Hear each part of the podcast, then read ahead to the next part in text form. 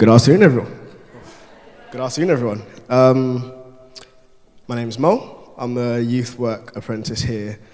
Hi, if, you, if I haven't said hi before. Um, if I get the first slide, thank you. Um, so, funny thing, I agreed to sharing a message, and then I went home and I was speaking to my wife. And then it dawned on me, I was like, wait, I've just agreed to share a message on a unified service on Pentecost Sunday. It's like, oof. But let's let's get into it. And I just pray that something of the truth will resonate with every single one of us. Um, that at least one thing within it will stand out for us that we, we can take away. Um, so, the second commandment you shall not make for yourself an idol, it should say to worship. Um, so, a brief story. God reveals himself to Moses, the original Moses, through a burning bush. Now, I want us to hold that image of a burning bush. I want us to hold that in our mind. So, God reveals himself to Moses through a burning bush and commissions Moses to work for the, for the deliverance of a nation. Moses is a bit reluctant, but finally accepts this commission. And his acceptance of this commission then creates an open door for God to work so wondrously and to display himself to both the Israelite nation, the Israel nation, and to Egypt. He delivers them. He leads them into the wilderness before Mount Sinai. He calls Moses up onto the mountain. And for 40 days and 40 nights, he talks to Moses. He delivers to Moses a set of commands, a set of, a list of things that as a nation, Israel needs to follow in order to come into a covenant with God. So Israel obeys God, and in turn, God blesses them, He provides for them, and He continues to reign as their Lord. And as Moses is coming down off the mountain, he, he notices that the nation of Israel, it's been 40 days now. There wasn't any phones or anything, so you couldn't really just call Moses, Are you all right? Um, it's been a couple, it's been a little while. I don't really know how you are. So they don't, they don't know what's happened to Moses. And so they have turned and fashioned something of their own to worship. It was that I heard an interesting statement about that. Someone, I can't remember who, but someone mentioned that in creating idols, we almost remove or magnify an attribute. And so in the golden calf that they created, they had magnified the attribute of strength. And so they were worshiping the strength that had delivered them, the strength that had taken them through this journey into deliverance. Moses comes down. Yes, right, thank you, thank you. Moses comes down and he sees this and he dashes the tablets on the floor.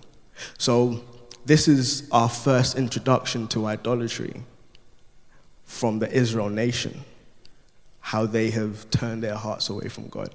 And this was at the very beginning before they even got the Ten Commandments. And in this as well, we see idolatry from the perspective of a community. Not necessarily individuals, but as a community. As a community, all of them have turned to this. It wasn't exactly this, but something similar, we'll say. And they had said this was the God that had delivered us. So, normally, when we think about idolatry, an idol, by the way, is something that we have made of ultimate importance. Um, there's a usual idea that idols are carved images. But if we look at the next slide, we see that any one of these things can be placed on a pedestal of, of an idol. We see that family, money, pleasure, fame, success, comfort, power, approval. All of these things can hold ultimate importance in our lives. and each of these plays out in our individual lives. But what I want to turn our attention to is something known as cultural idols.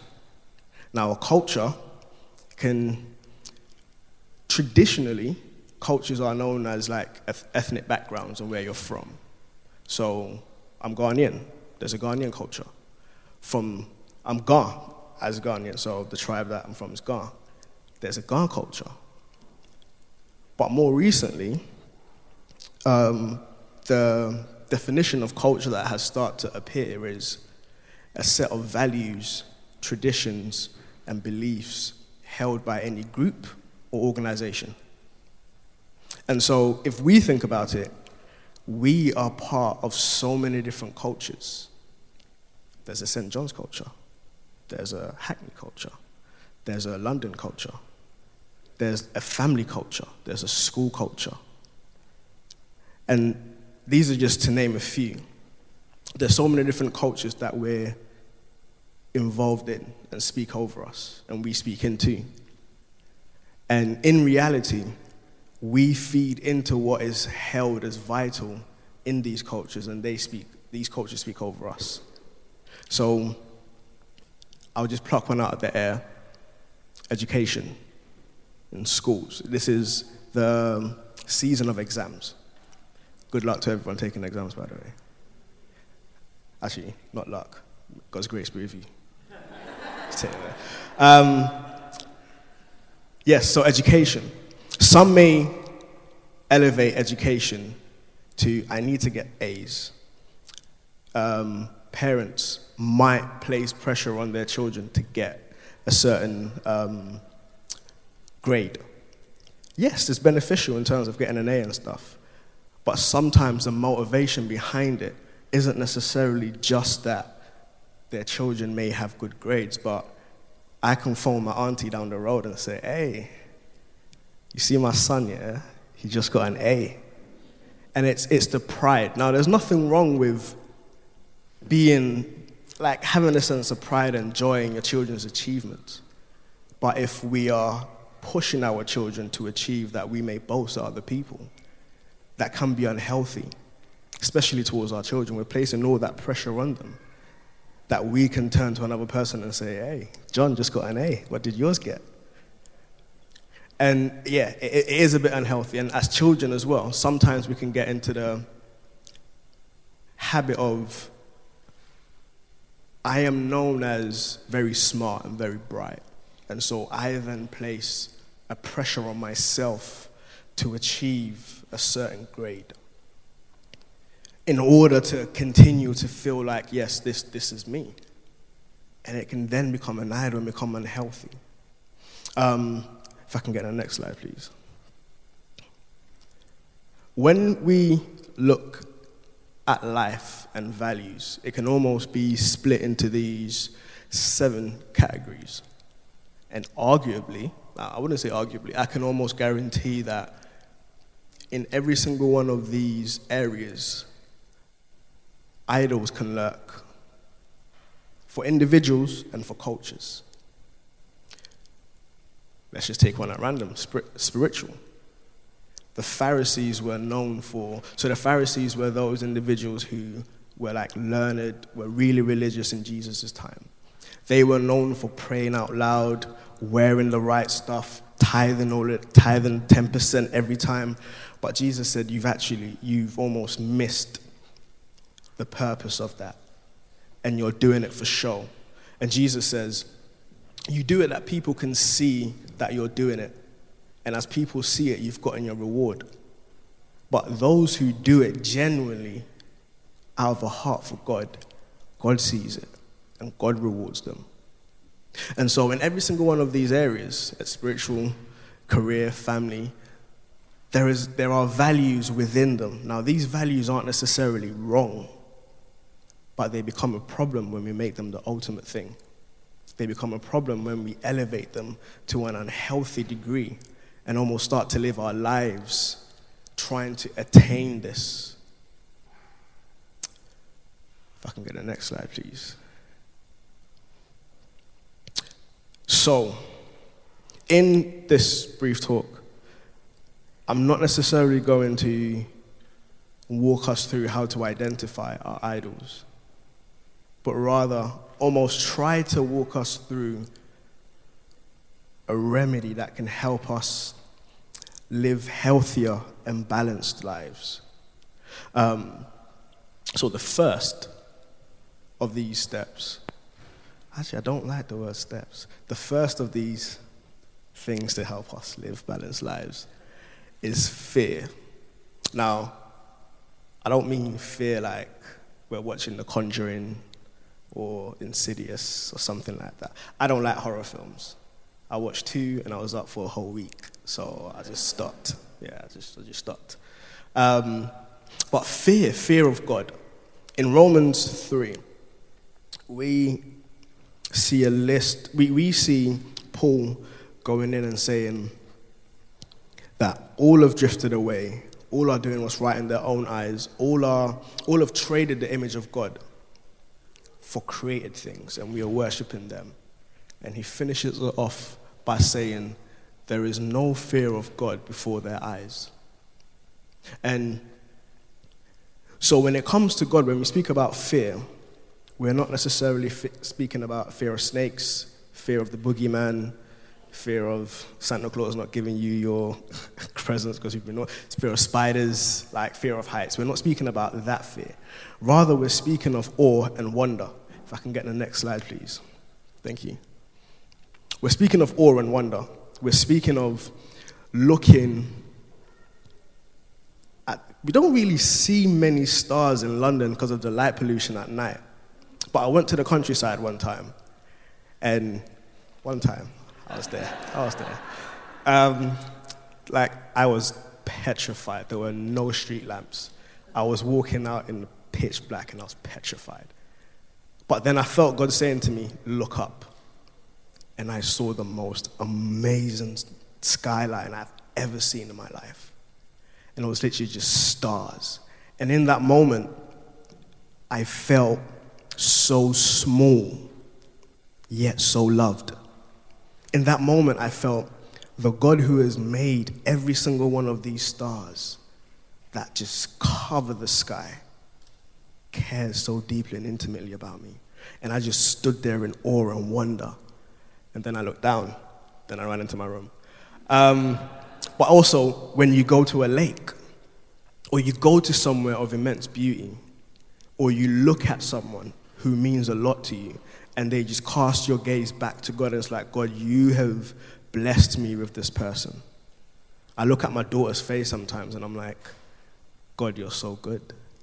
Like, you're so good. And she hasn't done anything. She's just standing there watching Peppa Pig. And I'm just like, God, you're so good. And it's just that sense of awe and wonder as to the grandness and the greatness of God yet so how intimately and intricately he cares over us and how so in tune with everything he is. That is what we're talking about when we, when we talk about the fear of god where we stand in awe and wonder of who god is. Proverbs tells us that the fear of the lord is the beginning of wisdom. It's the beginning of wisdom. It's like unless we, we have that fear whatever we may think we have, we haven't begun to know the wisdom of God. So that's the first step. I really should look for a better word. Um, in trying to navigate this world of idols, fear of the Lord, holding a right view of God. Second, Ne- um, next slide, please. Is to seek. I really wanted to like find a word that starts with S for fear, so that I could have like S S, but it just didn't work. So I was just like, ah, I'll just try out the. Let's just see how it goes. Um, two is to seek. in Matthew, this, this verse is back in the middle of Jesus' Sermon on the Mount. So, Matthew 5, 6, 7. We find this verse in verse 6, middle, uh, chapter 6. Um, and a bit of history about this, bit of context uh, of this verse is that Jesus speaks. So, just after Jesus gives the teachers the Lord's Prayer, he goes into teaching about not worrying about what you're going to eat, what you're going to wear, not worrying about the day to day things. And he says, But seek first the kingdom of God and his righteousness, and all these things will be added unto you. Seek an active pursuit, actively going after something. First, his kingdom. Now, this, this, seek, ah, seek first the kingdom of God. That it's, how do we seek the kingdom of God? The way that I like, the way that I've like through studies and reading different literature and stuff, I've come to understand it is seeking the rule and reign of God in our hearts and in the communities around us, the places around us. So it's seeking for God's word, His presence, His spirit to so fill us and rule our lives and through us to impact those around us. And it also says on his righteousness. Jesus had just finished speaking about the righteousness of the Pharisees, which amounted to nothing. But said true righteousness is to do the works of God, not looking for recognition from man. But on this side of the cross, his righteousness is found in Jesus Christ. His righteousness is not found in our works, in our deeds, our actions, what we can say, what we can do. It's found in Jesus Christ. So, in, in essence, seek first the kingdom is seek to be so moved by this God who we fear, to have his presence so fill us, and to find our righteousness only in Jesus Christ. Find our right standing only in Jesus Christ, knowing that everything else that we have need of on a day to day will be taken care of. Next slide, please. Shine. I managed to get two S's. I managed to get two S's. Again, um, Sermon on the Mount. In the same way, let your light shine before others, so that they may see your good works and give glory to your Father who is in heaven. And this is what really speaks to these idols. It's in the sense of idols aren't necessarily bad things, but things that we've placed the wrong emphasis on. But when we are in a position where we stand in awe and wonder of God, we seek His kingdom, His rule, His reign in our lives first. And then we engage with the wider community in a way that is shaped by this God that we stand in awe of and is shaped by his presence filling us. We don't do it that, yes, people will see our good works, people will see our engagement, but it won't be for our name's sake, it won't be for our glory. It will be that people will see our good works and give glory to our Father in heaven. And so, right there, we've just, yes, I'm going to achieve that A but not that the teacher's going to pat me on the back, but that I may glorify my Father in heaven through it. Yes, I'm going to campaign for human rights, but not that people will pat me on the back, but they will catch a glimpse of my convictions and the God that I serve and the God who spurs me on to, to care about human well being, human flourishing to care about things that others may not or others may find trivial. Next slide, please. Gift of the Holy Spirit. Yes. So, in going through the three steps, we can sometimes have the notion that unless we're doing something that's outright religious, we aren't quite pointing towards God. Or unless, oh, you got an A, yes, but for God so loved the world that he sent his only begotten Son. Like, unless we're doing something along that nature, we're not directly pointing towards God.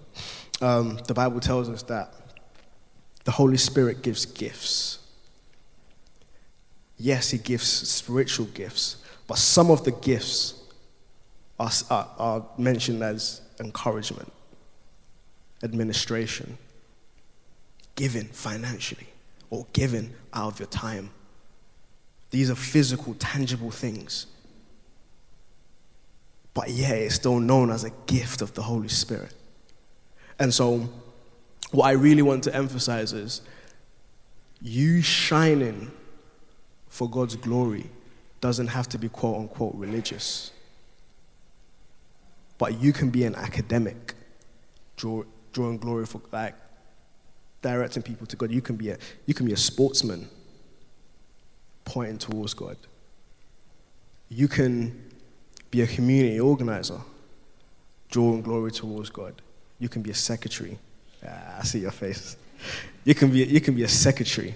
You can, you can go, you can, you can clean the streets. Like there is no work trivial. You can be playing like, like kids. You can be playing in the playground, just having fun bringing joy to the lives of the other children around you, sharing your convictions. And it's not, yeah, it's not just bound in what we deem to be religious activities. Next slide, please. So in Acts 2, 11 through to 12, we read that both Jews and proselyte, proselytes, I believe I said that right, Cretans and Arabians, we hear them telling in our own tongues the mighty works of God, and all were amazed and perplexed, saying to one another, What does this mean? This speaks of after the um, day of Pentecost. The community heard the rushing wind and came wanting to see what was happening. And the disciples went out, and the Holy Spirit had given them utterances where they were speaking in the multitude of languages that were present. And everyone was hearing God's word, everyone was hearing the, the deeds of God in their own language. And they said, all were amazed and perplexed. And what I, what I really wanted to draw from this was going back to what I said in a previous slide that everyone heard it in their native tongue. Someone's native tongue might be art. Someone's, like, when I say native tongue, is not speech and stuff, but what is natural to the person, what resonates with that person, might be a specific thing that then God will use us through. It might be music, it might be dance. It doesn't necessarily have to be a sermon. It doesn't necessarily have to be what we think it is. People, res- different things resonate with different people, and us in the hands of God is an amazing thing where He can use anything to share His message, to share His truth, to share the love, to impact someone's life with the Holy Spirit. Next slide, please. So, yeah. I really wanted an S. I really wanted an S. Fear, seek, shine. I just want to summarize it as that fear, seek, and shine. Fear the Lord, seek the Lord, shine for his glory. Last slide, I believe. Yes. This slide is an interesting one. The reason I really wanted this slide is sometimes we can view idols as on a scale, Am I placing more weight on Jesus than on this? Am I placing more weight on Jesus than on my exams? Jesus or finances, financial stability? Jesus or housing? Jesus or community interest, uh, community organizing? But I really want to challenge us that it is not Jesus pitted. We shouldn't live our lives pitting Jesus against something else, but allowing Jesus to be the scale that weighs everything else. Allowing Jesus to be the scale that weighs how much importance we place on things. So rather than weighing something against Jesus, allowing Jesus to place the weight on that thing in our lives. So that's the last thing I want to say. Thank you.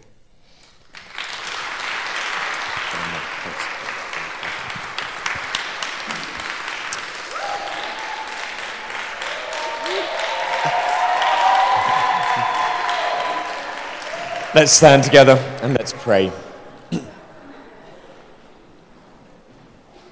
And I think let's take that last.